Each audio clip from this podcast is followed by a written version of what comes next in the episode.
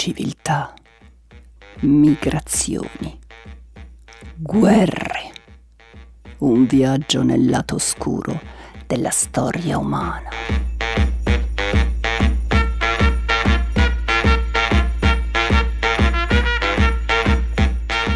Alla Darsena di Lugano, nel Parco Ciani, quinto incontro radiofonico di Radio Petrushka sulla serie La creazione del mondo, l'evoluzione dell'uomo, dai primi passi assi assi sulla Terra, erra erra, alla conquista dello spazio. Azio.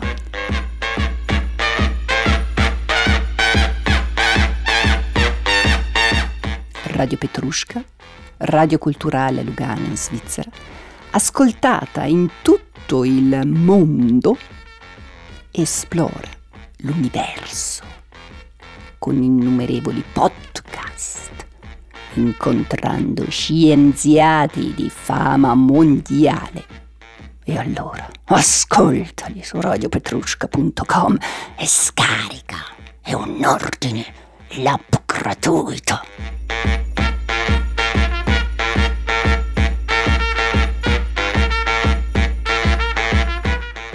Nel quinto incontro radiofonico sulla creazione del mondo, l'evoluzione dell'uomo dai primi passi sulla Terra alla conquista dello spazio, Marcus Zoner incontra il professor Gastone Breccia, ricercatore di civiltà bizantina presso l'Unione Università degli Studi Udi Udi di Pavia. Ia, ia, ia, ia ed è uno dei più importanti esperti di teoria militare per farsi spiegare come nasce la guerra, che cosa significa arte della guerra e chiedersi quali saranno i prossimi teatri di scontro e le loro ragioni.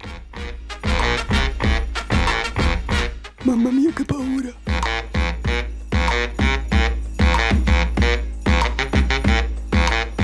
Dal libro di Gastone Breccia, L'arte della guerra. Il dubbio dell'eroe e la realtà della guerra. Nel momento culminante del Mahabharata, il grande poema epico indiano, quando gli eserciti dei Pandava e dei Kaurava sono già schierati nella pianura di Kurukshetra, l'eroe Arjuna cade improvvisamente preda della disperazione. A che scopo scatenare una simile violenza? Quale conquista potrà mai giustificare le vite spezzate di tanti uomini forti, i corpi mutilati dei feriti, il dolore dei superstiti? Tormentato da questi pensieri, il più valoroso Pandava, Arjuna, scoppia in lacrime, accasciandosi sul fondo del suo carro da guerra, mentre l'arco gli scivola di mano. Allora Krishna, ottava incarnazione della divinità suprema Vishnu, che lo serve come auriga, gli parla serenamente per ricondurlo al dovere. Subito dopo, in un'apocalissi grandiosa e terribile, Vishnu mostra la propria vera natura, disperdendo ogni dubbio dalla sua mente. Arjuna torna a impugnare l'arco, preparandosi alla battaglia. Chi, quando e dove è stata inventata la guerra? Eh, è già una domanda che può portarci molto lontano. Non sappiamo chi ha inventato la guerra. Probabilmente la guerra appartiene alla storia dell'uomo fin dalle sue origini. La guerra è qualcosa ehm, che permette agli uomini di conseguire degli obiettivi per via breve, no? è una scorciatoia per conquistare delle cose di cui pensano di avere bisogno o di cui probabilmente sono anche istintivamente programmati per sentire il bisogno. Si fa la guerra per il cibo, si fa la guerra per le donne, si fa la guerra per acquisire gloria, si fa la guerra per mostrarsi più forti degli altri maschi del proprio gruppo. Quindi è, è, difficilissimo dire se qualcuno ha inventato la guerra o se noi siamo programmati proprio dalle origini per, per farla. Certamente la guerra da quando esiste, e noi possiamo supporre che esista fin dalle origini appunto delle prime comunità organizzate, perché studi di antropologia hanno dimostrato come anche eh, i gruppi umani più vicini a un ipotetico stato di natura, che chiaramente dico ipotetico perché non è dimostrabile che sia, beh, anche questi gruppi combattono, anche questi gruppi trovano delle scuse per combattere in certi casi. Questa è una cosa veramente impressionante. Non si combatte soltanto perché davvero si ha bisogno di qualcosa, alle volte ci si inventa un motivo per combattere perché è il combattimento in se stesso che trasforma la società. Allora dici che non vuol dire neanche che io in certi casi ho veramente bisogno quel cibo o quelle donne, ma ho bisogno di combattere. Esattamente. Ehm, dei gruppi, ad esempio di aborigini no? in, eh, in, Australia, che sono considerati dagli antropologi appunto i meno contaminati da un contatto con civiltà più evolute, diciamo così, combattono anche se hanno moltissima terra a disposizione, non hanno bisogno effettivamente di acquisire nuove risorse, ma evidentemente qualcosa li spinge a farlo. Un, un, caso abbastanza emblematico è che a volte combattono per vendicare degli omicidi che loro ritengano siano stati commessi da dei gruppi a loro vicini geograficamente, a, a, distanza addirittura, quindi omicidi magici. Loro reputano un, loro, eh, un gruppo, loro antagonista, colpevole di un omicidio e quindi combattono per una vendetta di questo tipo, il che significa che c'è qualcosa che li spinge al combattimento che non è l'acquisizione di beni materiali necessari, è il voler dimostrare a se stessi, al proprio gruppo, di essere in grado di competere con un gruppo vicino. Tu hai detto prima eh, la guerra è la via più breve. Significa allora io eh, sono qua, ho bisogno di questo, la via più breve è di prendermelo e semmai di spaccare la faccia a chi la vuole difendere. Sì, eh, piuttosto che dover convincere chi ha questa cosa che io desidero a vendermela, a cedermela, convincerlo che non è un pericolo se io acquisisco quel bene, che non divento più ricco di lui, più forte di lui, la cosa più semplice è rompergli la testa e prendermela. Eh, certamente questo comporta poi tutta una serie di conseguenze che potete immaginare, insomma, no? cioè, comporta delle inimicizie che si trascinano per generazioni, comporta anche uno stato di conflitto che poi va al di là dell'acquisizione di quel bene specifico e così via.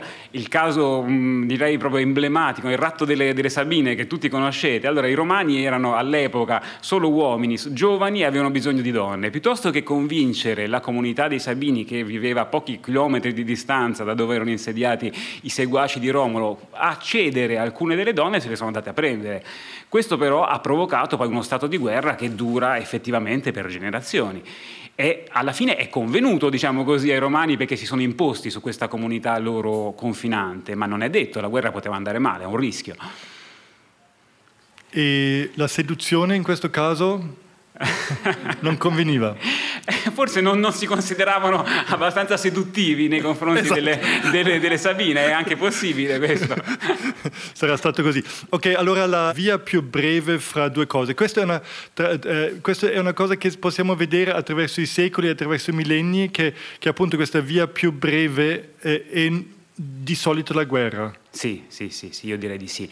Ci sono dei momenti di crisi in cui un gruppo umano, che può essere davvero una tribù ancora vicina alle origini, diciamo così, o può essere anche uno Stato evoluto, decide che lo scopo politico, economico che si prefigge non ha il tempo magari o non ha la volontà politica di perseguirlo con dei mezzi indiretti, con il dialogo, la, la trattativa, pensa che dovrebbe cedere troppo per conseguire questo scopo e sceglie l'uso della forza, che è una scorciatoia. Una, una scorciatoia, scusa, ma in fin dei conti costa di più o no? Cioè, questa è la mia domanda, certo. dov'è il costo? Perché nell'evoluzione dell'uomo o nel, nelle società è sempre la questione del costo energetico, di soldi, di, di tutto. Cioè, la, la, quella via più corta può essere più corta, ma com'è il costo?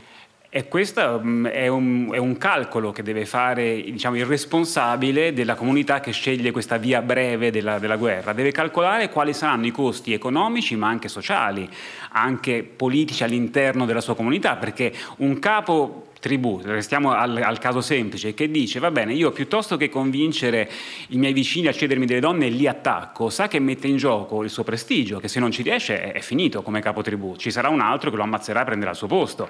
Quindi i costi sono da valutare non soltanto in relazione alla spesa di armare un esercito, di affrontare una campagna militare, che poi vedremo, magari parlando stasera vedremo qual è oggi il, il riflesso di questo, ma sono anche costi personali, di rischi personali e politici politici, perché chi inizia una guerra spesso implicitamente dice se la vinco mi sosterrete per altri X anni, se la perdo governerà qualcuno al posto mio. Carla Del Ponte una volta ha detto qualcosa, adesso questo eh, ci sposta un momento ma mi interessa. Eh, Carla Del Ponte una volta ha detto che la guerra viene sempre, e lei ha insistito estremamente su questo fatto, sempre tramata pensata da chi ha il potere è sempre pagata dal popolo, dalla, dalla persona semplice, da, da, dal cittadino normale, per così dire. Concorderesti su questa? Allora, direi questa è una idea condivisibile in linea di massima e anche logica perché chi può fare una guerra? Chi ha il potere di armare un certo numero di persone, organizzarle, pagarle molto spesso, perché mentre si combatte non si può eh, lavorare nel campo, non si può condurre il proprio lavoro, quindi va sostenuto chi combatte economicamente. Quindi soltanto chi ha in mano le redini del governo può organizzare una guerra. È anche logico, direi quasi banale, dire che poi la paga il semplice, perché chi va in guerra sono i giovani di, di 20 anni, più o meno ingenui, più o ancora esposti appunto ad essere sacrificati e la pagano personalmente sulla loro pelle. E direi che è una semplificazione mh, ridurre tutto però a un fatto economico. Questo è un punto direi veramente cruciale su cui mh, penso bisogna riflettere molto, perché ridurre la guerra soltanto ed esclusivamente a un fatto economico vuol dire non capirla fino in fondo. Io concordo sul fatto che le motivazioni sono quasi sempre in buona parte economiche. Io, la, la, guerra, l'ho detto all'inizio, vuol dire soprattutto impossessarsi di qualcosa, ma non sono solo economiche.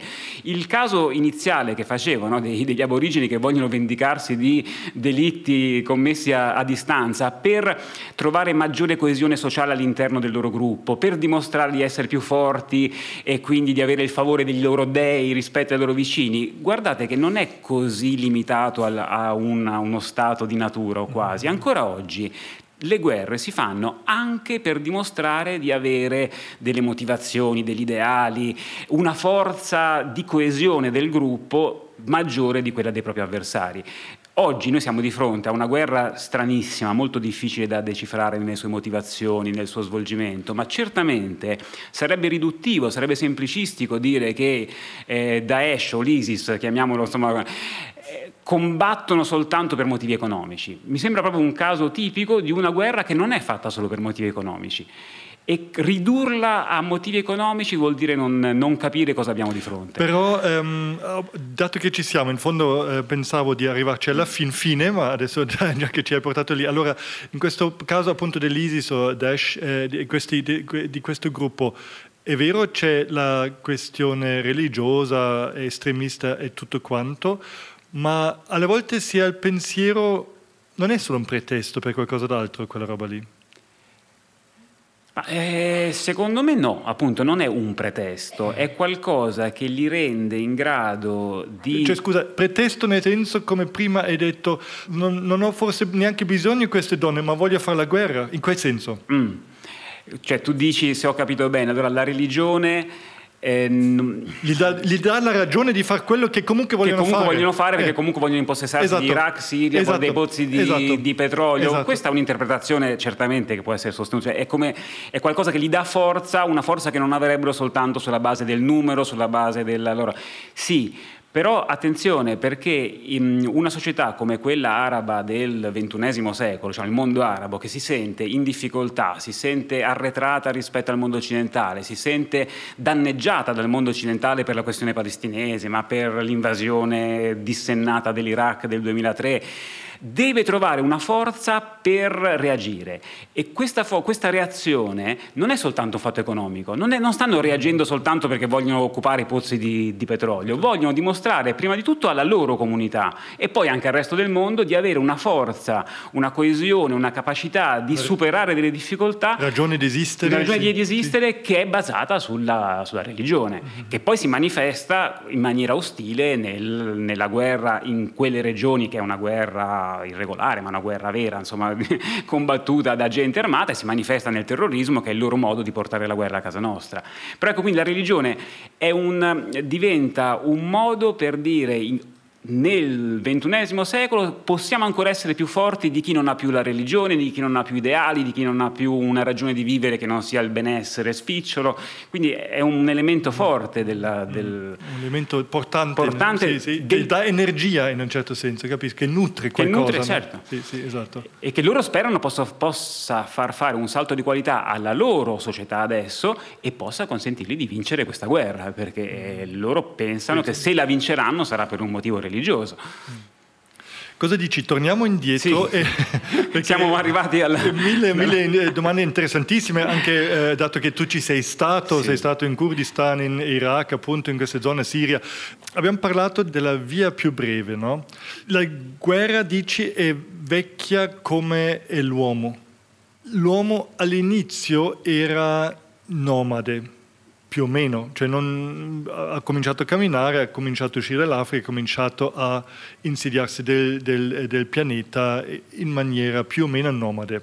La domanda per me è, io mi considero eh, nel cuore nomade e mi considero nel cuore pacifista o forse meglio detto pacifico, cioè una persona che eh, cerca di risolvere conflitti, che, che, ha anche un certo sapere per i conflitti, di riuscire anche a risolvere certi conflitti e anche il pensiero che il nomade sia l'essere molto più pacifico di chi è sedentario, perché?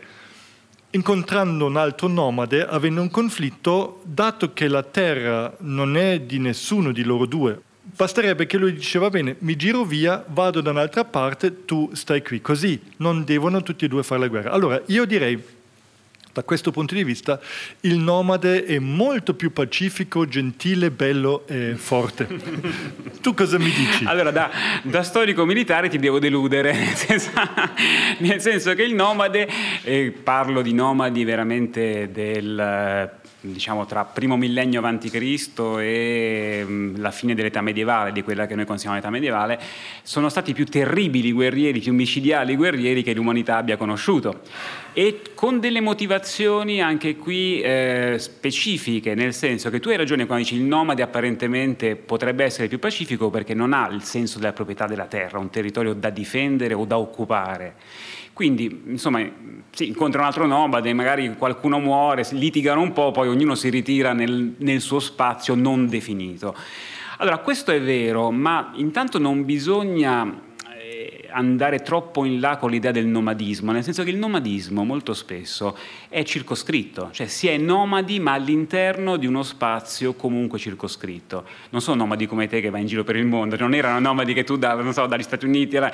cioè si è nomadi, non so, tra il Dniepr e il Dniestr, lì si gira spostandosi di anno in anno, cambiando sedi, eccetera. Allora, se queste sedi diventano all'improvviso troppo affollate o per questioni climatiche diventano inadatte a sostenere anche da nomadi non coltivatori, ma i, le migliaia di cavalli e di animali che devono essere sostenute dal, dal foraggio. Eh, il nomade passa comunque quello che è un confine, non è un confine con i picchetti per terra, ma passa un confine, va a dar noia a qualcun altro. Allora, fino a che va a dar noia a un altro nomade, possono in qualche modo, dopo magari guerre, cioè battaglie sanguinosissime, sistemarsi. Molto spesso accadeva che andava a dar noia a qualcuno che invece aveva un'idea diversa del possesso della terra, urtavano contro un, un confine. E questo è successo moltissime volte nella storia, quella più celebre sono le, le migrazioni di popoli che portano alla caduta dell'impero romano tra diciamo IV, V secolo, insomma prima i Germani, poi Attila che arriva a gli Unni. Allora, cosa succede in questi casi? Perché dico che ti devo deludere perché i nomadi erano cattivissimi? Nel mondo antico, tardo-antico e medievale i nomadi sono i guerrieri più efficaci e più terribili che il mondo abbia conosciuto in quelle epoche, perché erano ed- educati fin dalla nascita a vivere a-, a cavallo, a usare la loro arma micidiale che era l'arco composito, che era un'arma molto evoluta per l'epoca, quindi avevano anche un margine di vantaggio tecnologico quasi sui loro avversari e erano dei guerrieri nati, vivevano in realtà anche per, per, combattere, non solo, ma non avendo dei metodi, diciamo così, di ehm, scalata sociale al loro interno, legati alla proprietà, o meglio meno legate alle proprietà di quello che avevano i sedentari, dove il più ricco diventa anche il più forte, quindi se uno coltiva bene si compra il campo accanto, poi compra un altro campo, viene rispettato perché è ricco e fa carriera, diciamo così, senza bisogno di ammazzare nessuno alle volte. Nel campo, alle volte, alle volte, alle volte, alle volte nel campo delle società nomadi o seminomadi, il prestigio deriva dalla ricchezza che si riesce a strappare al nemico o da quanti nemici si ammazzano in battaglia, quindi la guerra diventa un fatto di evoluzione sociale, di, proprio di movimento all'interno della società. E per questo quando queste armate di nomadi a cavallo, che sono tremendamente efficaci, hanno una motivazione che non è soltanto quella della conquista del territorio, ma una motivazione interna alla loro società. Cioè i giovani vogliono farsi vedere dai, dai vecchi, quelli che magari comandano una sola tribù vogliono far vedere che sono il capo migliore per spodestare il re e sostituirsi a lui. Beh, queste armate a cavallo di nomadi sono tremende. E i sedentari, e qui arrivo no, all'altro aspetto, noi siamo abituati a considerare i sedentari soldati più tenaci, più anche cattivi, insomma, no, perché difendono. È vero, ma in, in, partenza i sedentari sono dei dilettanti al confronto dei nomadi. Perché? Perché i sedentari normalmente fanno altre cose, coltivano il loro campo, fanno i commercianti, fanno i marinai, fanno altre cose, vengono chiamati a combattere in nome della, di solito della difesa o non solo della difesa, ma insomma di un bene comune che si identifica con quello della loro società. Ma dov'è che trovano la, la forza per opporsi a queste mh, armate di professionisti della, della guerra? Nell'organizzazione i greci, la, la, falange greco, la legione romana riescono a sconfiggere, poi quando ci riescono, le orde di nomadi a cavallo perché sono più organizzate, più, più, disciplinate, perché hanno un'idea di come impiegare le loro armi in battaglia che diventa eh, funzionale alle loro capacità e a sconfiggere quel tipo di nemici e riescono in questo modo a colmare un divario. Ma se dobbiamo mh, diciamo, definire questi due tipi di, di guerrieri, il nomade è il professionista della guerra, il sedentario è quello che viene addestrato a combattere proprio perché non è un professionista della guerra, è un dilettante che diventa un professionista sotto pressione e comunque comunque molto spesso i nomadi vincono. Cioè, i nomadi fino a Gengis Khan, ma, so, Attila, Gengis Khan, ma prima di loro i Magiari, gli Avari, i Bulgari fino a che sono nomadi, sono tremendi e riescono quasi sempre a sconfiggere gli eserciti dei, dei, dei sedentari.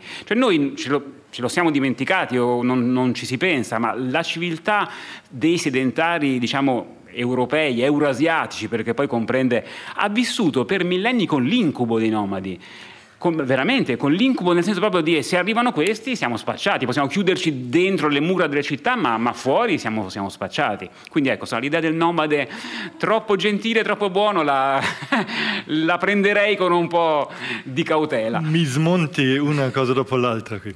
Eh, però mi fa piacere, è, bello, è fantastico sapere, imparare queste cose. Allora, tu hai scritto tanti libri, eh, forse la tua Bibbia è questa grande che ho qui davanti a me, L'arte della guerra.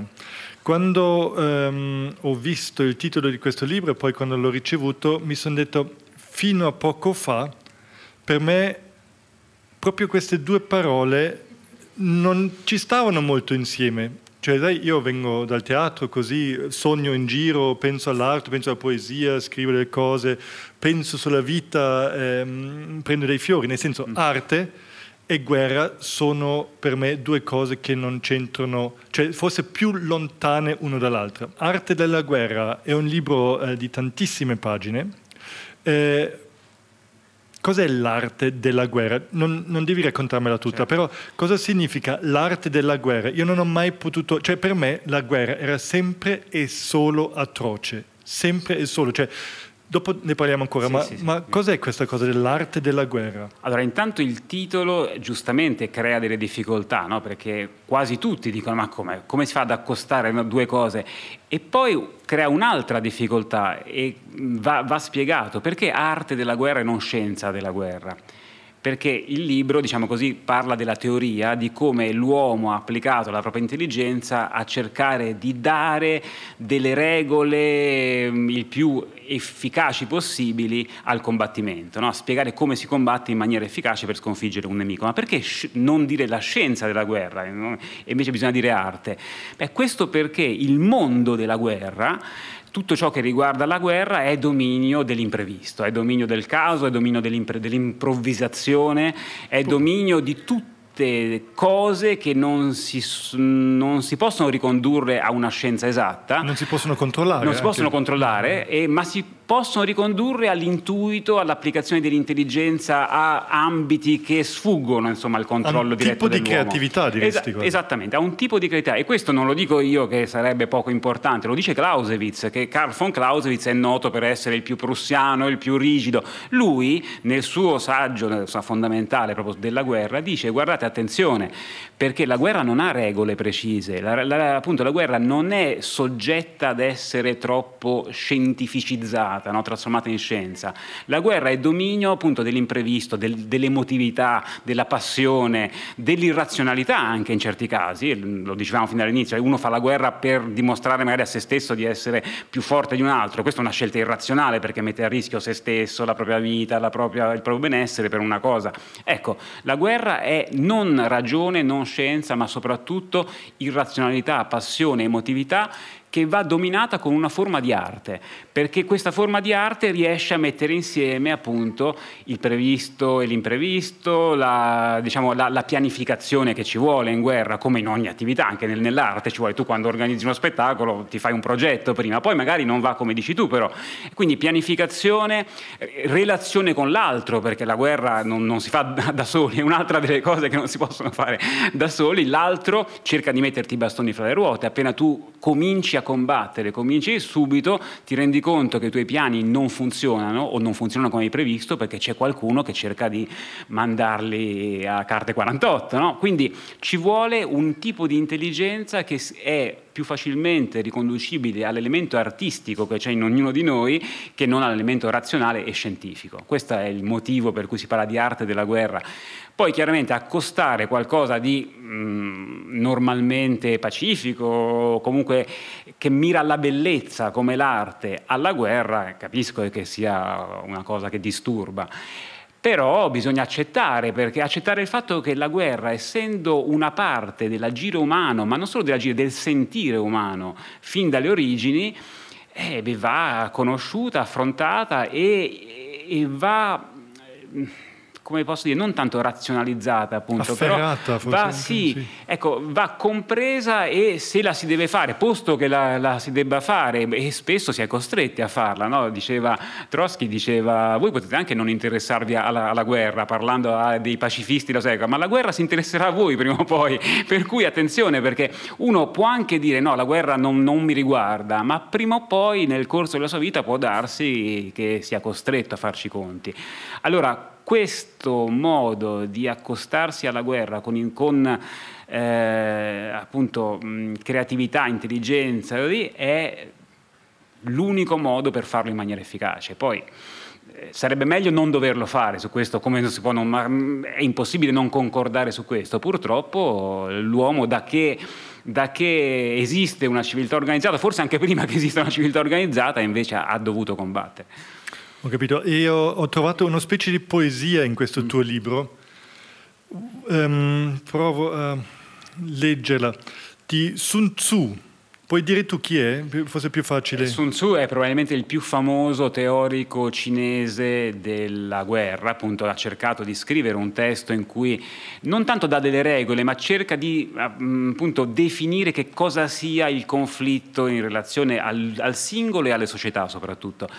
E mm, Sun Tzu vive probabilmente una figura semi-leggendaria attorno al IV secolo a.C. e ha lasciato questo brevissimo testo di 13 capitoli, il titolo originale infatti è sempre di 13 capitoli, noto però in Occidente come Arte della guerra, che è tuttora considerato uno dei testi più profondi, pur nella sua brevità, che siano stati scritti sul problema di che cosa sia la guerra, di come vada fatta la, la guerra. Io ho letto questo, questo pezzettino e mi sono detto ma è una poesia che va oltre la guerra quasi, cioè è una poesia, cioè non tutto, però questo pezzo appunto, una poesia quasi che, si, che riguarda l'uomo, se si vuole leggere in maniera, cioè non con la chiave della guerra, diventa qualcosa di, di bellissimo. Su un terreno dispersivo cercherò di unificare le volontà. Su un terreno poco importante rinsalderò i collegamenti. Su un terreno conteso farò fretta alla retroguardia. Su un terreno aperto farò attenzione alle difese. Su un terreno di intersezione rafforzerò le alleanze. Su un terreno impegnativo assicurerò il flusso dei rifornimenti. Su un terreno arduo mi spingerò in avanti. Su un terreno accerchiato bloccherò i varchi. Su un terreno mortale mostrerò che non c'è scampo. Beh, questo è veramente è molto bello, tra l'altro eh, tocca una delle questioni cruciali per l'arte della guerra, ma per la guerra in generale, cioè la relazione tra il terreno, cioè il territorio, la, la, geografia, diciamo così, che poi geografia sia eh, fisica che umana, cioè anche come l'uomo si è, impossessato, si è impossessato e ha trasformato il territorio, quindi la relazione tra il territorio e chi deve operare sul territorio per combattere un suo avversario. L'elenco, ogni, ogni, punto che tu hai letto potrebbe essere commentato perché dà delle idee su come comportarsi in relazione appunto alla, alla, situazione di conflitto e al luogo in cui ci si trova. E se lo stacchi però anche da, da quella vista della guerra diventa cioè, qualcosa anche di, di meraviglioso quasi, no? Se si guarda il terreno in maniera diversa, se non è il terreno concreto ma tu sei in una società e il certo. terreno in una certa maniera, cioè se, se, si cambia un po' la chiave diventa una cosa grandiosa. Il terreno di intersezione dice a un certo punto, no? che dal punto di vista militare significa semplicemente un terreno concretamente dove si intrecciano vie di comunicazione, strade, oggi ferrovie, quello che è, e lì bisogna fare una certa cosa, ma nella vita di un uomo può essere un momento della vita in cui si intrecciano rapporti personali diversi e bisogna comportarsi, secondo Sun Tzu, in un certo modo. Cioè creare, lui dice no, creare dei, dei collegamenti tra chi incontri in, quella, in quel terreno o in quella situazione. Fantastico, grazie infinita. Um, parlavamo della, della uh, guerra al giorno d'oggi, in fondo non volevo arrivare adesso, ma adesso io ho acceso il mio telefono per leggere questa cosa qui. Sai cosa mi è venuto fuori? Spari nella città di Monaco morti, diversi morti da, da un servizio veloce così del, del, giorno. Adesso, ho ricevuto adesso. Non so ancora cosa sia successo, ma appunto non si sa cos'è, forse una, una rapina, che, non, mm, non, non, si, si sa, sa sì, non, sì, non certo. so niente, però solo per dire quanto ci arriva vicino comunque, no? cioè quanto, quanto questi, questi, avvenimenti eh, eh, ci, ci, ci, toccano. In fondo io non volevo guardare il telefono adesso, ma usandolo così mi, mi è arrivato chiaramente da qualche parte, è molto vicina molto vicina. No? Francia sembrava ancora certo. lontana, ma comunque è qui, Nizza è lì eh, intorno alla strada. Però non, eh, torniamo ancora ai, ai, nostri temi prima, prima di arrivare di nuovo in Medio Oriente.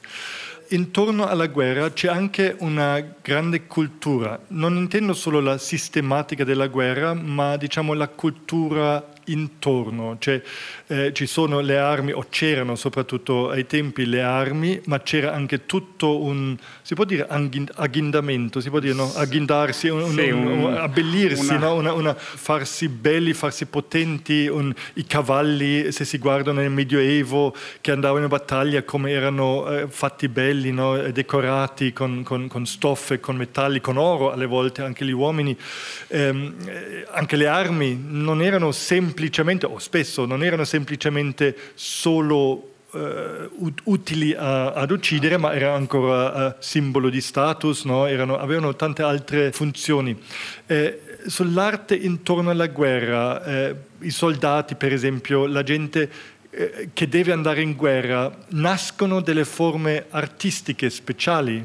Sì, allora intanto no, un commento a quello che dicevi sulle, sul modo di presentarsi dei guerrieri. Chiaramente si è molto spesso cercato un, uh, un, forte impatto estetico, visivo nel modo di abbigliarsi, questo per dimostrare due cose, di essere più alti, più grandi, più grossi, più ricchi del, del nemico. Quindi un cavaliere che uh, in cima all'elmo metteva un cimiero con uh, appunto crini splendidi, dorati, beh, subito face, spiegava al suo nemico guarda che io sono ricco, quindi mi sono addestrato, quindi sono ben armato, quindi se viene a combattere seguaci, con me sì, sì, ho sì. tanti seguaci, esatto. Quindi è un modo per impressionare visivamente il nemico e poi anche per combattere meglio. In genere il, l'armamento difensivo chi era più ricco poteva procurarselo migliore e quindi sopravvivere, a, sperare di sopravvivere al combattimento. E mh, c'è una relazione tra ricchezza, tipo di armamento e a, quanto l'armamento è appariscente diretta, insomma, noi più ricchi sono eh, l'altra cosa è, mm, anche questa è interessantissima, si sviluppano forme d'arte attorno alla, alla, guerra, attorno al combattimento per tutta una serie di motivi, il più importante dei quali io ritengo è di creare coesione nel gruppo umano che combatte. Cioè, perché si crea poesia epica? Perché si creano anche rappresentazioni iconografiche di combattimenti? Perché chi ascolta la trasfigurazione delle gesta di chi ha combattuto in forma poetica o chi vede su, in un dipinto, in un mosaico, in una scultura la celebrazione delle gesta di chi ha combattuto prima di lui è più portato a sacrificarsi, è portato a sentirsi parte di un gruppo che ha compiuto qualcosa di veramente insomma, eroico, diciamo così per semplificare, ed è quindi disposto a mettere mettersi a sua volta a, a rischio per perpetuare quel tipo di tradizione, quel tipo di... E da dove vengono queste, queste assurdità che è più eroe colui che muore in guerra che quello che torna a casa. Cioè, c'è quell'immagine, eh, soprattutto io la conosco un po' dalla seconda guerra mondiale, dalla, letteratura, così c'è questa cosa che chi torna è quasi un perdente, mentre chi rimane là eh, esploso, strangolato, sparato. Beh, allora, eh, non è sempre così, nel senso mm. la, la tradizione risale, come sapete, probabilmente no, alla, alla famoso detto della madre spartana che ah, consegnando lo scudo al figliolo dice oh con questo scudo esatto. e questo. E questo perché? Beh, perché va, andava sottolineato il fatto che il bene comune doveva essere il primo pensiero del, del soldato, quindi la madre diceva al figlio non pensare alla famiglia, non pensare a me, non pensare appunto nel momento del pericolo che devi tornare a proteggere me, tu devi proteggere i tuoi compagni e lo Stato, perché la città-Stato, la polis, che ti manda in guerra. Non devi pensare ad altro. Quindi il sacrificio, la necessità del sacrificio del singolo soldato come piccola parte di un bene comune.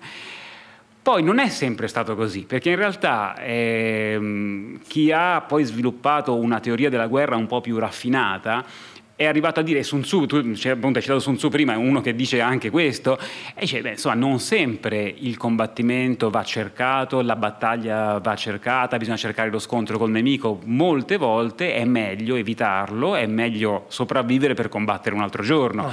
questo sicuramente, ma lo dicono persino, appunto io insegno storia bizantina, mio, recentemente sono occupato di problemi legati alla storia militare bizantina, i testi bizantini, quindi non cose lontanissime da noi, perché insomma eh, appartengono comunque alla civiltà europea e cristiana, eh, dicono questo, cioè il soldato non deve rischiare oltre il necessario in battaglia, anzi, se, eh, siccome è pagato, armato dallo Stato cristiano, in quel caso dall'impero cristiano, per difendere l'intera comunità è guai se mette a rischio la propria vita che serve al bene comune in cerca di gloria, in cerca di per, disti, per fare un atto eroico. No, non deve farlo, deve tornare per combattere ancora perché purtroppo sarà necessario combattere ancora. Il canto della spada. Questo, questa è una, è una, poesia del VII secolo a.C., molto famosa, di un poeta um, cretese, quindi si risale proprio all'età arcaica della, dell'Ellade arcaica ed è abbastanza impressionante perché in pochi versi, non so se l'hai letta, no? in, po- in, pochi, in pochi versi, eh, spiega quali sono le motivazioni fondamentali del combattente e le conseguenze di chi non è disposto ad assumersi i rischi della guerra. Perché dice questo poeta che parla in prima persona, dice io qui ho la, la mia lancia, il mio scudo, eh, la mia corazza che mi protegge il petto, grazie all'uso che ho saputo fare in battaglia di queste armi ho schiavi, ho una bella casa, ho del, appunto dei dei seguaci che mi salutano come il loro capo e dice poi chi non ha il coraggio, proprio chi non se la sente di impugnare la lancia e andare in battaglia, si merita di inginocchiarsi davanti a me, baciarmi la mano e chiamarmi suo Signore. Quindi mette chiaramente no, in luce il fatto che il coraggio e la disponibilità disponibilità a correre dei rischi, cioè a mettersi in gioco in prima persona, a dimostrare agli altri la propria forza, sono fondamentali per raggiungere un posto elevato nella società. Si parla chiaramente di una società arcaica ancora, dove davvero il re si metteva in gioco e combatteva, questo è un re di una cittadina cretese, insomma, di scarsa importanza probabilmente, però lui nel suo piccolo, mettendosi in gioco, combattendo, dimostrando la propria forza nel reggere la lancia, diceva questo mi dà il diritto di essere vostro capo, di essere mh, più importante, più ricco di voi e vi obbliga, voi che non siete forti come me, a salutarmi come vostro capo. Da qualche parte menzioni la potenza senza pace. Cos'è questo, la potenza senza pace?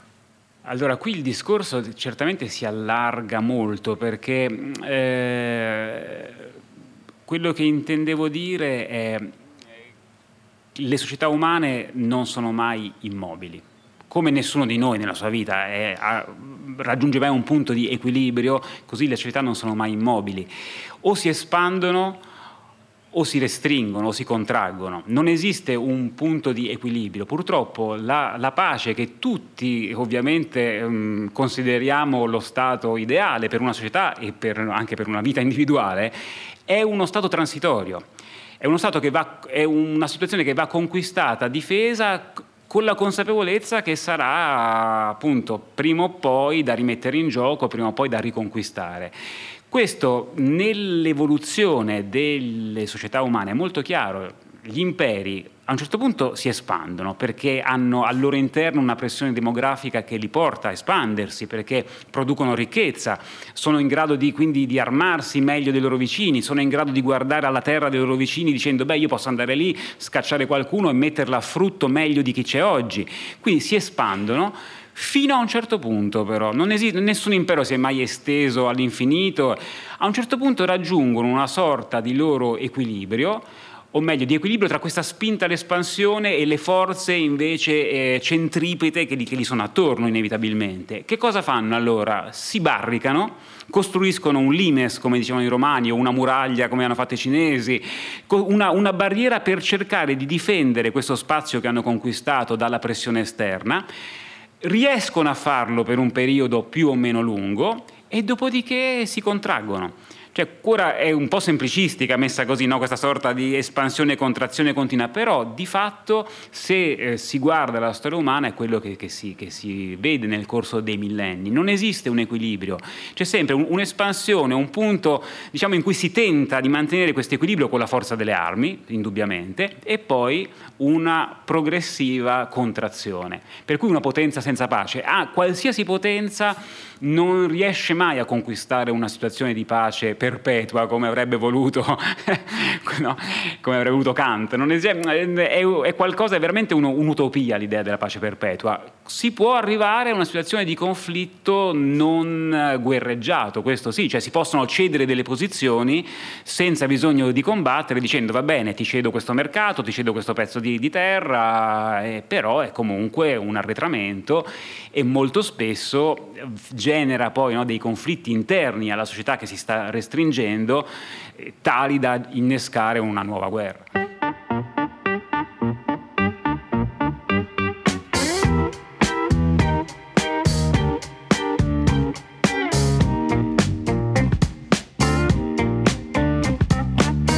Allora mi, mi corre l'obbligo di parlare un po' di me, mi diceva Marcus, ma lo faccio, cioè, lo faccio molto volentieri anche se non è facile, devo dire, perché non sono abituato a, a, presentarmi, nel senso, se non in maniera molto accademica e concisa dicendo ho fatto questo, ho insegnato questo, ma non è quello che serve stasera.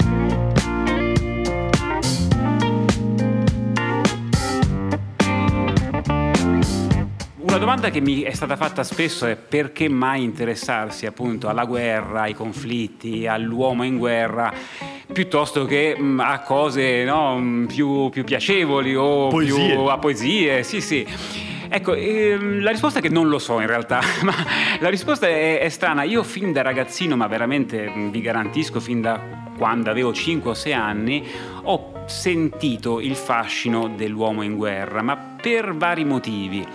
Mi è sempre sembrato un po' un mistero la, la, guerra, sia dal punto di vista delle società coinvolte nella guerra, cioè perché appunto un gruppo umano debba mettersi a rischio, debba attaccare dei suoi vicini, debba ovviamente affrontare una prova terribile, sia dal punto di vista individuale, perché un singolo, mm, se non vi è costretto, possa essere spinto non soltanto a fare del male a dei suoi simili, ma a rischiare la cosa più preziosa che ha, cioè la, la sua vita. Questo mi è sempre sembrato qualcosa di misterioso che quindi meritava di essere indagato.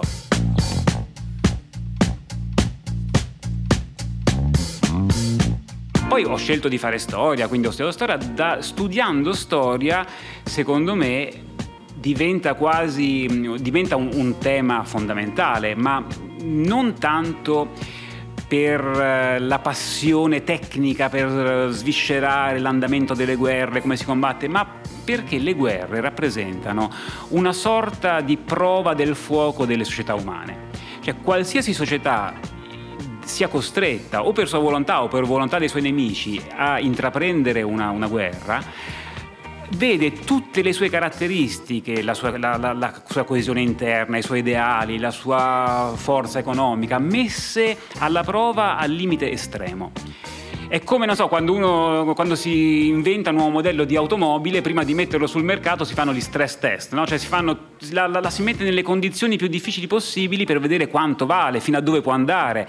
Ecco, le società in guerra subiscono degli stress test che sono interessantissimi per uno storico perché eh, si può parlare, non so, della civiltà romana dicendo i romani avevano una um, civiltà superiore alle altre perché la forza del diritto, la fede, no? nella, la loro fede nel, nel, diritto, nella legalità, nella civiltà appunto che riusciva ad abbracciare popoli diversi in nome di una cultura comune, va bene, ma quando combattono poi si vede davvero se sono in grado di mantenersi fedeli a questi principi, se sono in grado una volta finita una guerra di esportare il loro diritto anche a chi hanno sconfitto, se sono in grado di mantenere la propria coesione di fronte a una prova terribile come quella della guerra. Questo per le società, quindi per uno storico che studia qualsiasi eh, società, la guerra è secondo me un passaggio veramente che non può non, non affascinare. Per i singoli stessa cosa, perché eh, la la motivazione che spinge il singolo a combattere va analizzata caso per caso, chiaramente, ma spesso genera dei risultati al di fuori della guerra, nell'arte, nella, nella poesia, nella pittura, meravigliosi e uno rimane veramente eh, stupefatto. Cioè, l'Enrico V di, di, Shakespeare, che ha dei passi di una bellezza, è una poesia di, di guerra. Allora uno dice, ma com'è possibile che una cosa tanto terribile come la guerra poi riesca a generare una cosa così meravigliosa come la poesia di Shakespeare o di Omero o insomma no, ce ne sono dei casi sono questo è, è un, veramente un elemento molto affascinante e misterioso dell'animo umano, come anche un atto tremendo che è quello di togliere la vita a un altro uomo o di mettere appunto la propria vita a repentaglio, poi possa essere sublimato in forme d'arte, di espressione, di, di arricchimento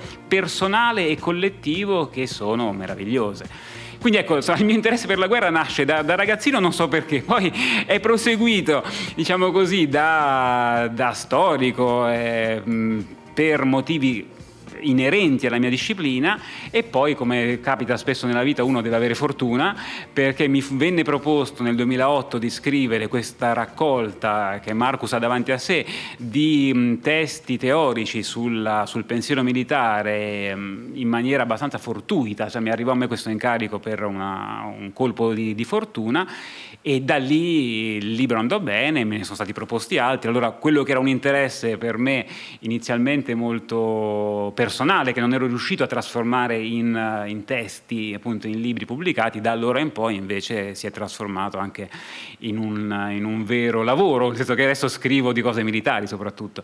Grazie mille allora, buonasera, grazie di essere venuti persino da Milano, dall'Istituto Astrofisico di Milano, sono arrivati gli ospiti ufficiali. Dall'altro ieri abbiamo deciso di accettare eh, come sussidio alla creazione di Radio Petrushka, questo la- lavoro radiofonico, di accettare anche delle eredità. Eh, perché abbiamo visto che quando abbiamo detto che abbiamo bisogno dei sussidi, dei soldi, dei sostegni, abbiamo visto che la gente esita un po' perché capiamo anche che dar mille franchi così fa un po' male da qualche parte, mentre eredità no, non lo sentite più. Una firma ci mettiamo d'accordo sulle condizioni, potete anche mettere delle condizioni, potete scrivere desiderate un certo tipo di serie che creiamo o eh, viene menzionato il vostro nome al, fino all'eternità nella nostra radio, potete, abbiamo tutte le lettere a disposizione, facciamo quello che desiderate. Eh, dicendo questo appunto molto sul serio, eh, sarebbe importante, noi abbiamo bisogno del vostro sostegno ehm, per questo tipo di lavoro radiofonico, dico, non teatrale, quello è un'altra cosa, ma eh, per poter fare, creare questi, queste puntate radiofoniche, per metter, poterle mettere in onda, per metterle a disposizione vostra sui vostri cellulari, tutto questo qui costa un casino e um, vi abbiamo bisogno. Eh, detto questo, eh, venite dopo da me e um, vi diamo il nostro conto corrente. Dai, andiamo avanti um, eh, con, con, la guerra, questo tema affascinantissimo.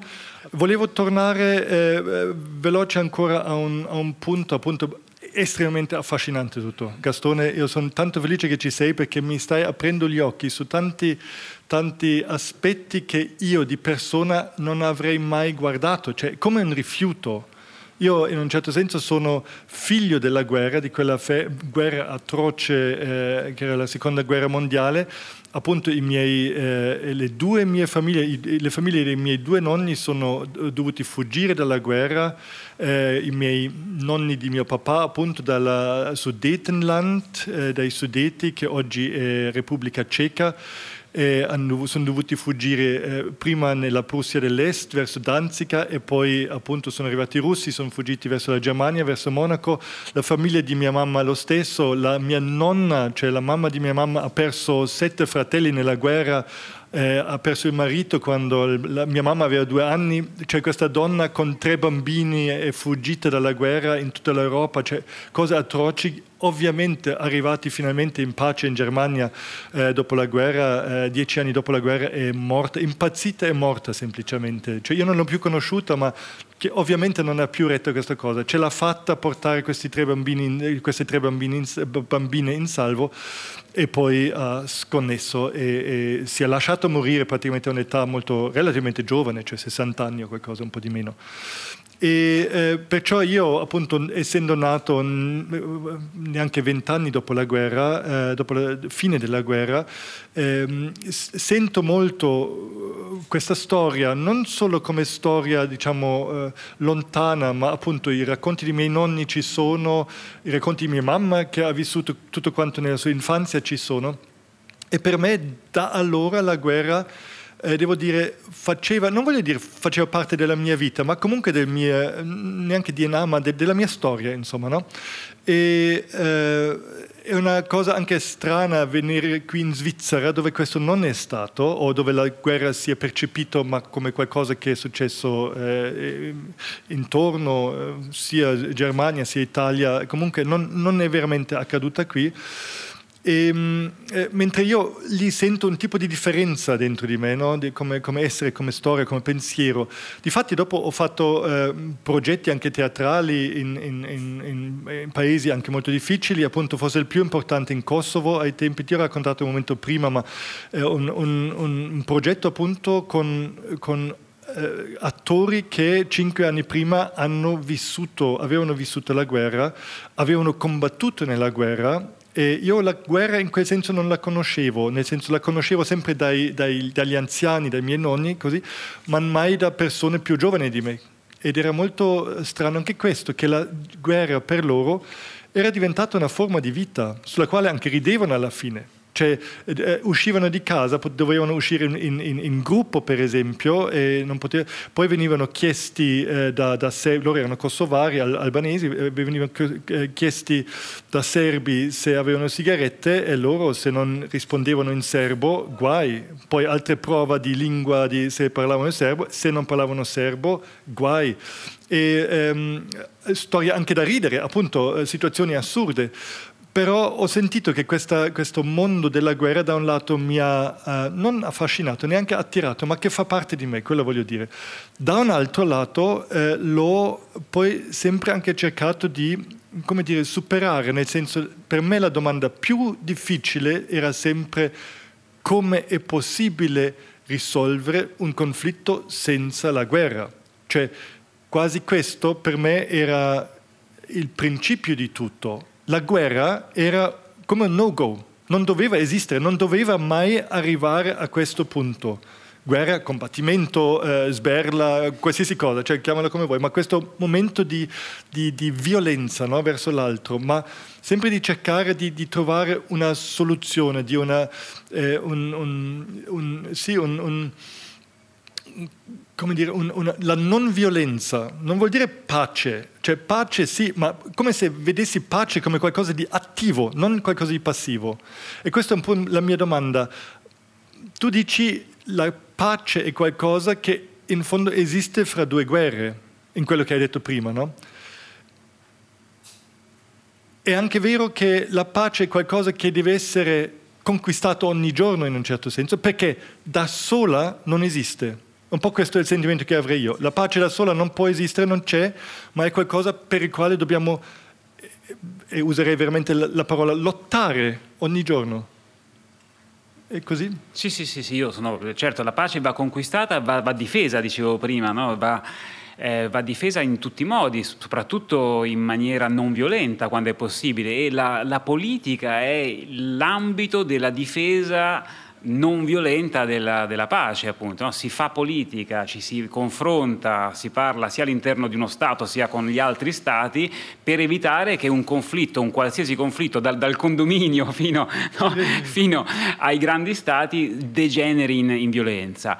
Qual è il punto? È che perché ci sia questa possibilità di difesa della pace, senza violenza ci vuole un minimo di linguaggio condiviso dal punto di vista del diritto, dal punto di vista della comunicazione, dal punto di vista della cultura, quello, della religione anche, e alle volte questo non, non esiste.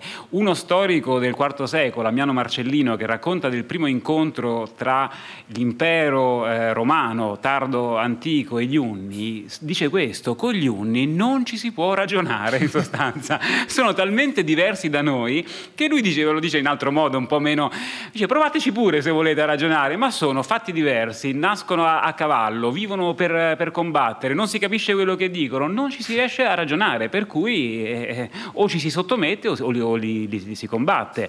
Ora purtroppo, adesso non voglio fare un facile paragone, ma anche oggi ci sono delle forze con le quali è difficilissimo trovare un terreno di dialogo e quindi bisogna combatterli. Io dicevi, sono, ricordai, sono stato in Kurdistan, quindi sia in Iraq che in Siria meno di un anno fa, parlando con i combattenti kurdi che combattono contro l'ISIS, le cose che loro ti dicono, che alcuni sono anche musulmani loro, no?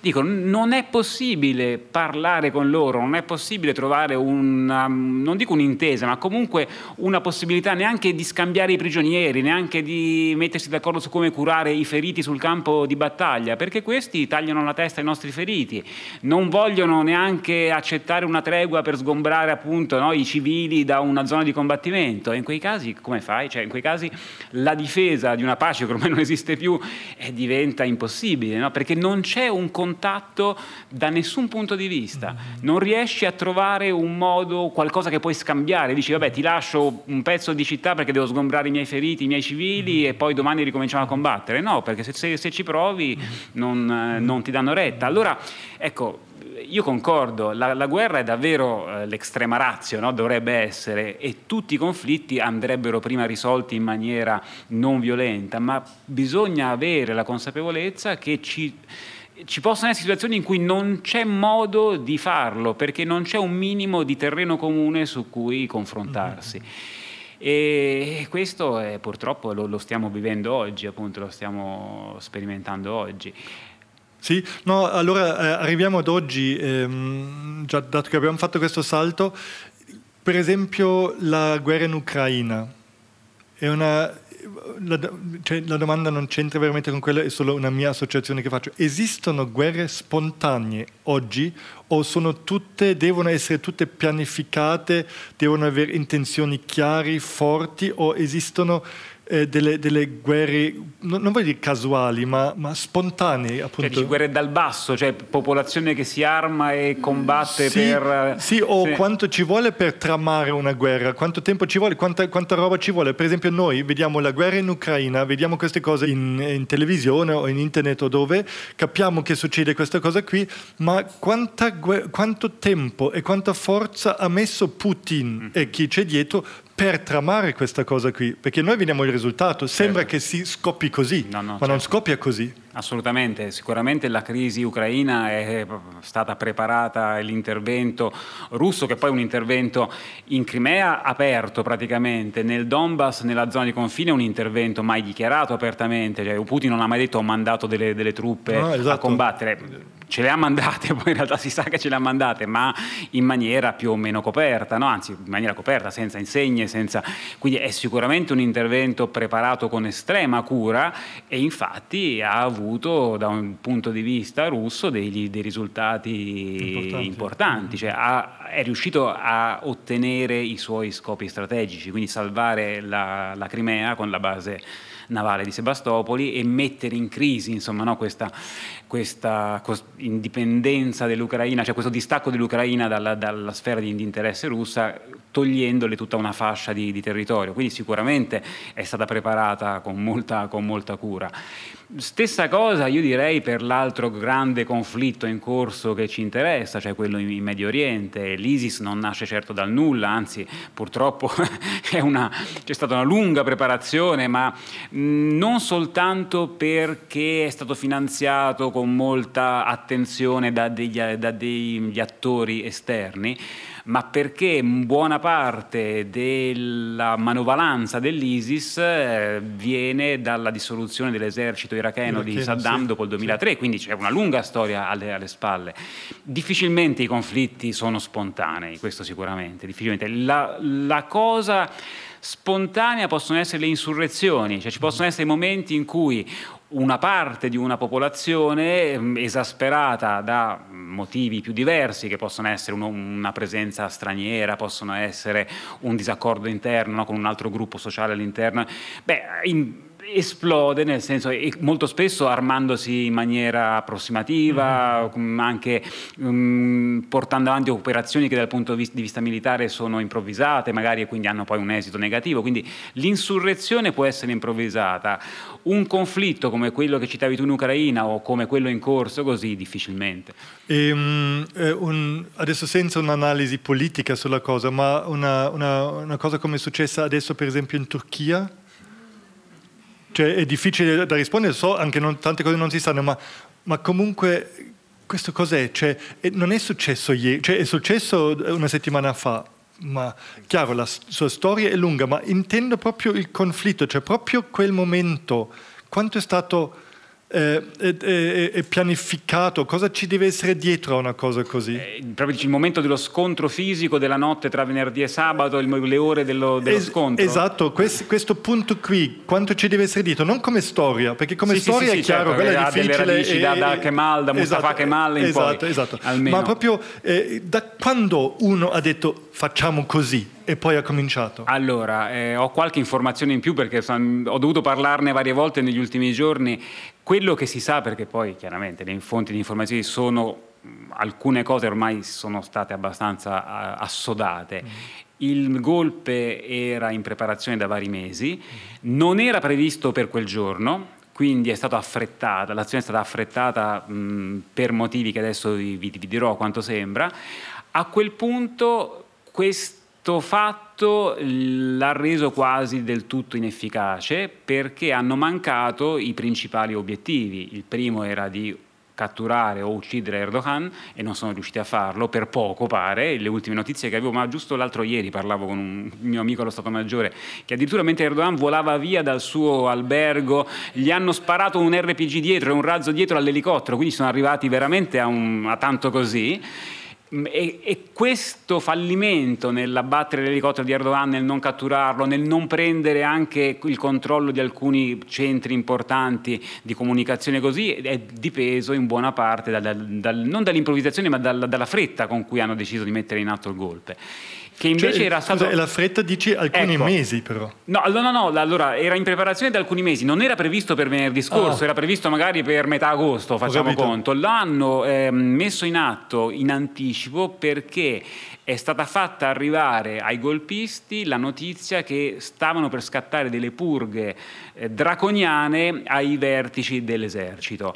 Questo è il punto cruciale e la notizia l'ha fatta arrivare Erdogan stesso, cioè a un certo punto lui ha eh, quasi innescato il golpe, sapendo che questi, presi da, a quel punto dal, dal, panico quasi, lo avrebbero messo in atto male, ha corso i suoi rischi appunto perché è andato vicino a, a, a essere ucciso, ma, andata, ma, invece gli è andata bene, cioè ha, ha giocato le, le, sue carte in maniera spregiudicata e alla fine vincente, perché ha costretto i golpisti ad affrettare loro, i loro piani, a metterli in atto male e ne ha approfittato.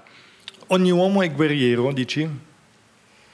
Nella natura umana hai detto comunque c'è ogni, sì. uno più, uno meno. Diciamo. Allora, eh, mi viene in mente che Freud dopo la Grande Guerra, no, interrogandosi su come la, la, la civiltà europea, mh, che era così evoluta, così meravigliosa, aveva conquistato, no? era arrivata a delle conquiste, avesse potuto eh, correre incontro alla catastrofe, in quel modo eh, finisce per dire che in ognuno di noi c'è una pulsione di morte che ci spinge in certi casi a essere beh, più che guerrieri, a poter fare del male ai nostri simili.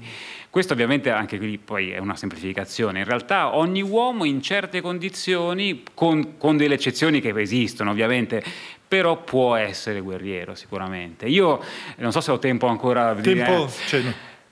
Eh, sono rimasto impressionato in Kurdistan a vedere ragazzi e ragazze tante ragazze di 18-20 anni combattere, tranqu- combattere tranquillamente, questo direi, ecco, se capite cosa voglio dire con questo, cioè combattere come se fosse una cosa normale e come se il combattere e l'uccidere non eh, avesse delle conseguenze sulla loro psiche, sulla loro vita, perché ritenevano giusto farlo, perché erano appunto, eh, sentivano la responsabilità di un bene comune, della loro comunità nei confronti dell'ISIS, nel tenere lontana no, questa, questo nemico e quindi accettavano il loro ruolo di guerrieri, disposti, anzi non solo disposti, ma che effettivamente davano la morte ad altre. Io mi sono trovato con un, eh, un cecchino del, del PKK, insomma di uno dei gruppi combattenti curdi, che abbiamo preso il tè insieme, dopodiché ha detto a me e ad altri che eravamo lì, guardate io adesso mi metto in postazione per fare il mio mestiere, ma ci ha detto guardate che non è che sparo per uh, farvi contenti voi, perché i colpi costano molto cari, io mi metto lì, se vedo un bersaglio sparo.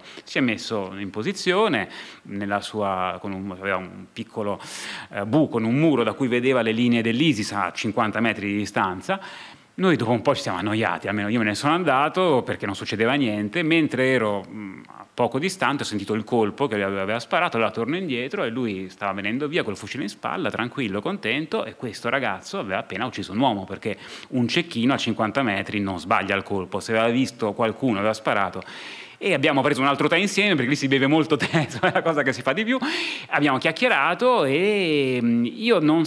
Cioè, ho avuto un momento, diciamo così, di quasi imbarazzo nei suoi confronti, no? dire io sono accanto a un uomo che ha appena ucciso un altro uomo, poi vi garantisco, anche in me l'imbarazzo è svanito immediatamente, cioè mi sono reso conto che se era normale per lui, se lui in quella guerra, in quel ruolo, credendo in quello che faceva, eh, lo, lo, faceva chi ero io per giudicare che non andava fatto? Abbiamo iniziato stasera no, con il dubbio di, di, Arjuna. Ecco, il dubbio di Arjuna è uno delle, dei momenti più poetici anche del Mahabharata, ma è, è così. Cioè, come si può dire io no, mi devo tirare indietro quando i miei amici, il mio gruppo umano, la mia civiltà mi chiede di impegnarmi in una guerra? Io non mi ci sono mai trovato e probabilmente ormai non mi ci troverò mai perché grazie a Dio, insomma, no, noi non difficile che possiamo essere coinvolti, però capisco che un giovane in quella situazione possa combattere, possa uccidere senza mh, apparentemente avere nessun problema. Il mondo è Così noi siamo, viviamo in questo mondo idilliaco, eh, soprattutto qua in Svizzera, anche in Italia in un certo senso, ma soprattutto qui hai visto Lugano, hai visto questo parco, hai visto l'acqua fresca che si potrà bere persino quell'acqua del lago. Eh, in altre parti della, della, terra manca l'acqua del tutto, nel senso, in quel senso si può bere. Sai, soldati tedeschi son, ah, che sì, sono sì. tornati dalla Russia hanno bevuto da pozzi dove c'era dentro un cavallo morto, cioè si può bere quell'acqua di questo lago, non, non, non c'è problema. E quello che voglio, eh, voglio dire, ehm, noi siamo in questa specie di paradiso, abbiamo tutto più o meno, chiaramente ci sono diseguaglianze, c'è la povertà, c'è tutto, non, non voglio dire un, un, mondo perfetto, però comunque abbiamo la natura, crescono le cose, possiamo mangiare, possiamo bere, noi dopo andiamo a mangiare quel che vogliamo, in un certo senso è fantastico, no?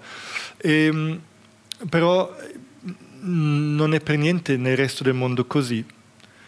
Non so se eh, voi l'avete sentito, se avete letto questa cosa qui, a Como, alla stazione di Como, sui prati di Como, ci sono centinaia di rifugiati che eh, vivono sul, sul, prato, sull'erba, arriva un temporale e non, so, non sanno dove andare. E ho guardato un po' gli, i giornali in Svizzera, non ho trovato, forse era troppo presto, forse troppo tardi, forse adesso c'è, ma quando ho guardato non c'era questa notizia e mi sono spaventato, questo mondo idilliaco che difendiamo comunque con tanta forza perché ci sono le, eh, le, eh, le guardie del, eh, del, confine là a, a chiudere, chiudere e fare in maniera che questi signori non vengano qua a bere la nostra acqua buona che abbiamo qua. E questo momento di adesso molto, ci rende triste, ci, ci, ci, rende, ci, fa difficoltà, ci tocca, ma se guardiamo bene questo è solo l'inizio.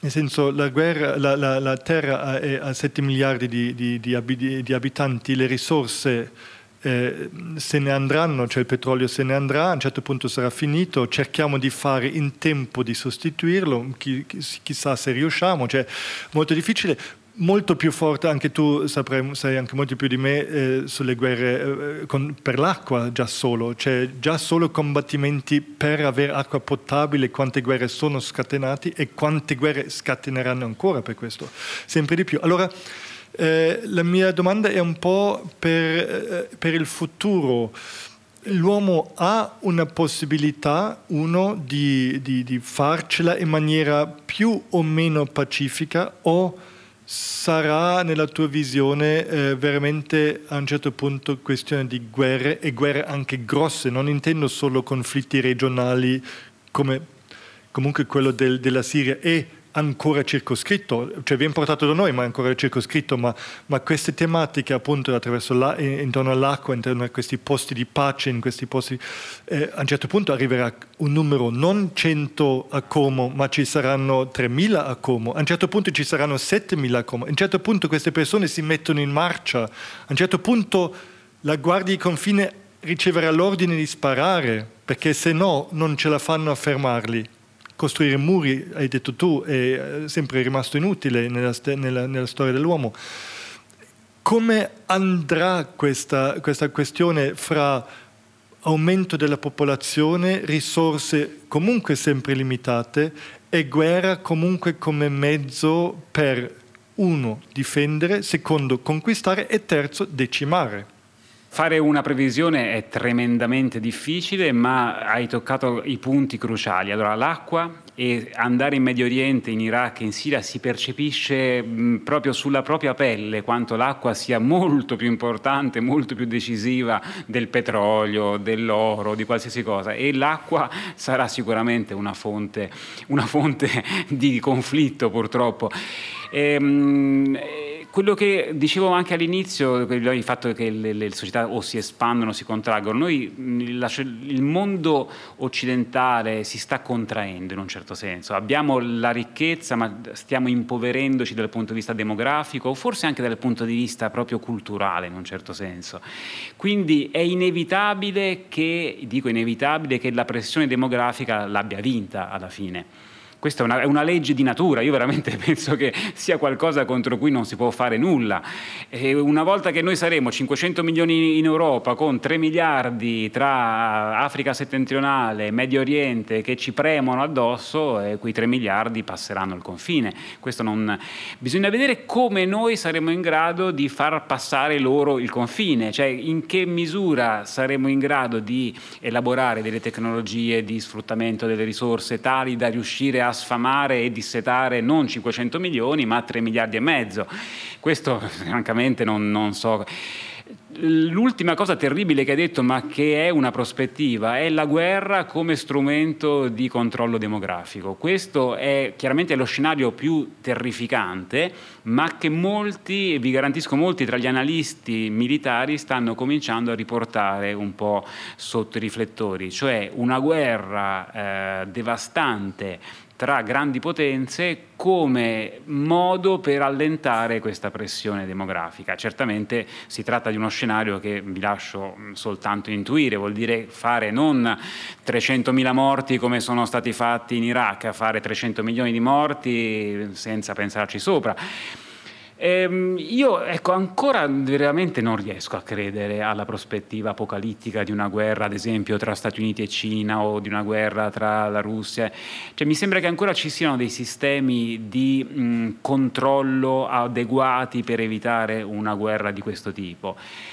Certo, Alcuni campanelli d'allarme ci sono, nel senso che eh, di nuovo ehm, gli, diciamo, i responsabili della grande strategia statunitense e cinese così, stanno cominciando a, a, pensare il Medio Oriente non conta più, il petrolio ormai inter- tra, tra, poco non interesserà più a, a, nessuno, la sorte di 200 milioni di abitanti del Medio Oriente, che poi non sono tantissimi, non interessa a nessuno.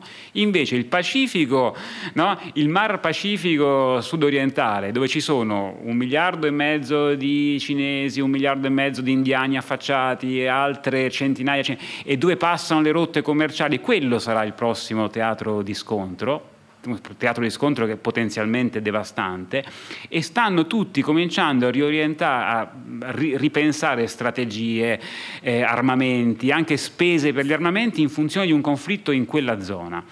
Certamente un conflitto in quella zona tra due grandi potenze è, diciamo così, in prospettiva può essere devastante e temo che sarà questo de, uno degli scenari dei, dei, prossimi anni, non perché necessariamente poi la guerra scoppi, però perché il confronto strategico tra Stati Uniti, Cina e gli alleati dell'uno o dell'altro in quella zona sarà determinante.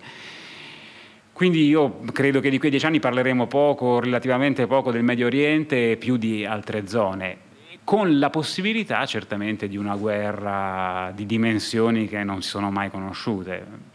A questo punto, come dicevamo prima, è la politica che deve evitarla e è, possiamo sperare che tra l'impero americano, chiamiamolo così, e l'impero cinese, che è davvero il celeste impero ancora, ci sia un terreno comune di dialogo, di mh, mm, comunque mh, mm, scambio possibile no, tra vantaggi reciproci che possa evitare il ricorso alla, alla violenza. In fondo la, la, Cina è una grande civiltà con tutti i suoi limiti, come l'Occidente è una grande civiltà. In genere le grandi civiltà possono arrivare no, a, a, trattare piuttosto che a ricorrere alla, alla violenza, però... È, la prospettiva di una guerra, certo, esiste. Grazie infinite Gastone, grazie mille. Grazie a voi. Grazie a voi. Grazie. Shiva zio, fatti una canna, ascolta Radio la, la, la.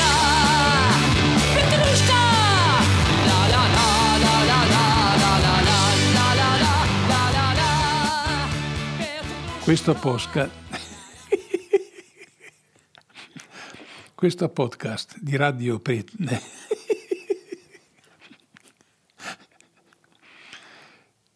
Questo podcast di Radio Pietrusca.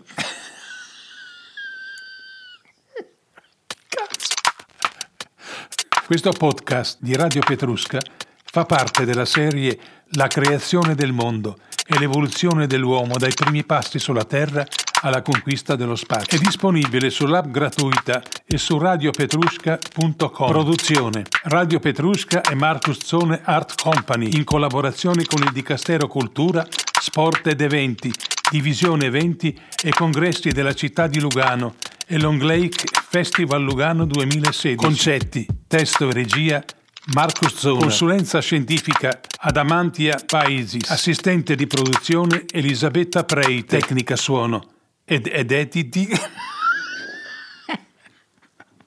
Tecnica suono ed editing Marco Viale. Scarica l'app gratuita disponibile su App Store e Google Play per ascoltare tutti i podcast di Radio Petrusca.